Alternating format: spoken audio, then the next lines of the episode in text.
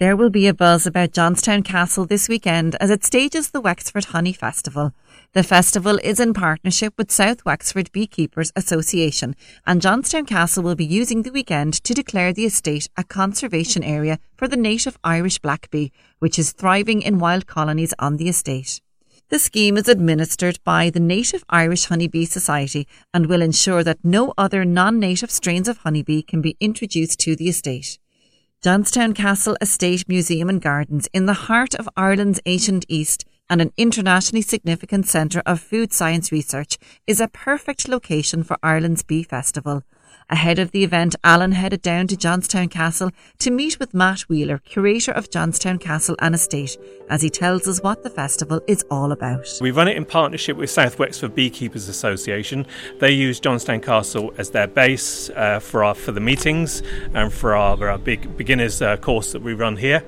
Um, and we also um, are working in partnership with um, A NIHBS, uh, the Native Irish Honeybee Society.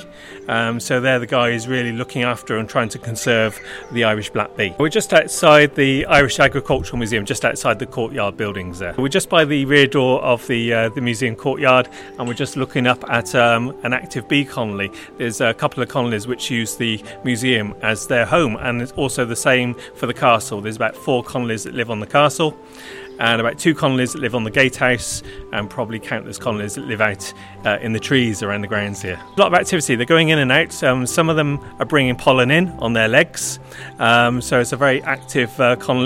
Uh, they've been here about a year now. They swarmed into the building uh, last year. They may have come from one of the colonies in, in the trees, um, or possibly even from another building. Uh, when a swarm uh, comes out, it's basically the old queen leaving with half the workforce looking uh, for a new home. And we think all these bees here are the, uh, the native Irish uh, black bee.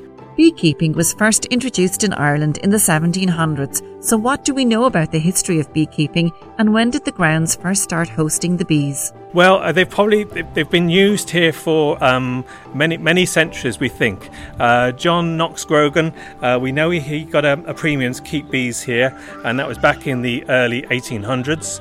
We know Lady Maurice Fitzgerald, who was the owner of the castle for many years. She was a very keen amateur beekeeper. She was actually the first president of South Beekeepers Association back in, in 1911.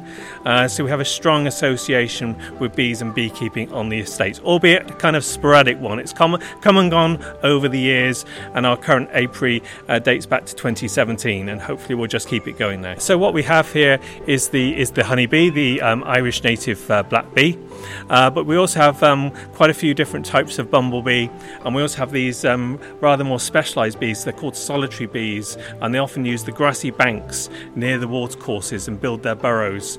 And so we're trying to monitor all the wildlife here, uh, not just the the honeybees that we mentioned. Back to the festival, and we asked Matt what visitors can expect from the events taking place over the weekend. Uh, South Wexford Beekeepers Association will have a presence, so you learn about the club meetings, the beginners, beginners course we run um, in the spring. Um, there'll also be um, an observation hive which the Native Irish Honeybee Society will be bringing on. There'll be experts talking about pollination. There'll also be some fun trails for kids to do around the museum, but also around the grounds as well, where hopefully they'll learn a lot more about this subject, about bees uh, and their importance here. There's a lot more awareness about this whole subject, but there's a whole lot more that needs to be done. Obviously, in the past, a lot of um, we're missing a lot of the old meadows, a lot of the hedgerows have gone. So really, we need to kind of turn back the clock to how things used to be. Uh, to give um, some of these species a fighting chance. It's often the sort of scruffy verges which are important, uh, things like um, dandelions in the spring, uh, letting ivy grow in the autumn, and having um, heather around uh, during the winter. It's often often the more scruffy types of plants which are important to these guys, not necessarily your wildflowers looking nice in the garden. Over three quarters of the wild plants in Ireland benefit from insect and bee pollination. Pollinators are needed everywhere to support our wild plants, as well as if we want to grow fruits and vegetables. They are vital for our environment to thrive and survive. So we asked Matt to go into detail about some of the benefits of bees. Well, it's really the service they perform in terms of um, being pollinators uh, and and the, the, food that we eat uh, on the table. That's really their primary importance. Um, uh, I mean, the, the honey that, that, that, they produce as well is is, is beautiful, of course, but uh, that's really kind of like a byproduct. You know, their their importance really uh, to us is the pollination. We finished off our chat with Matt by asking where people can find more information. Uh, they can go to johnstowncastle.ie to learn more about the um, Honey Festival. Um, and also uh, just coming to the uh, Johnstown Castle Visitor Centre. Uh, there's lots of people in there that can um, assist and um, tell a bit, tell you a bit more about what's on offer here, whether it's a castle tour or going around the museum, etc.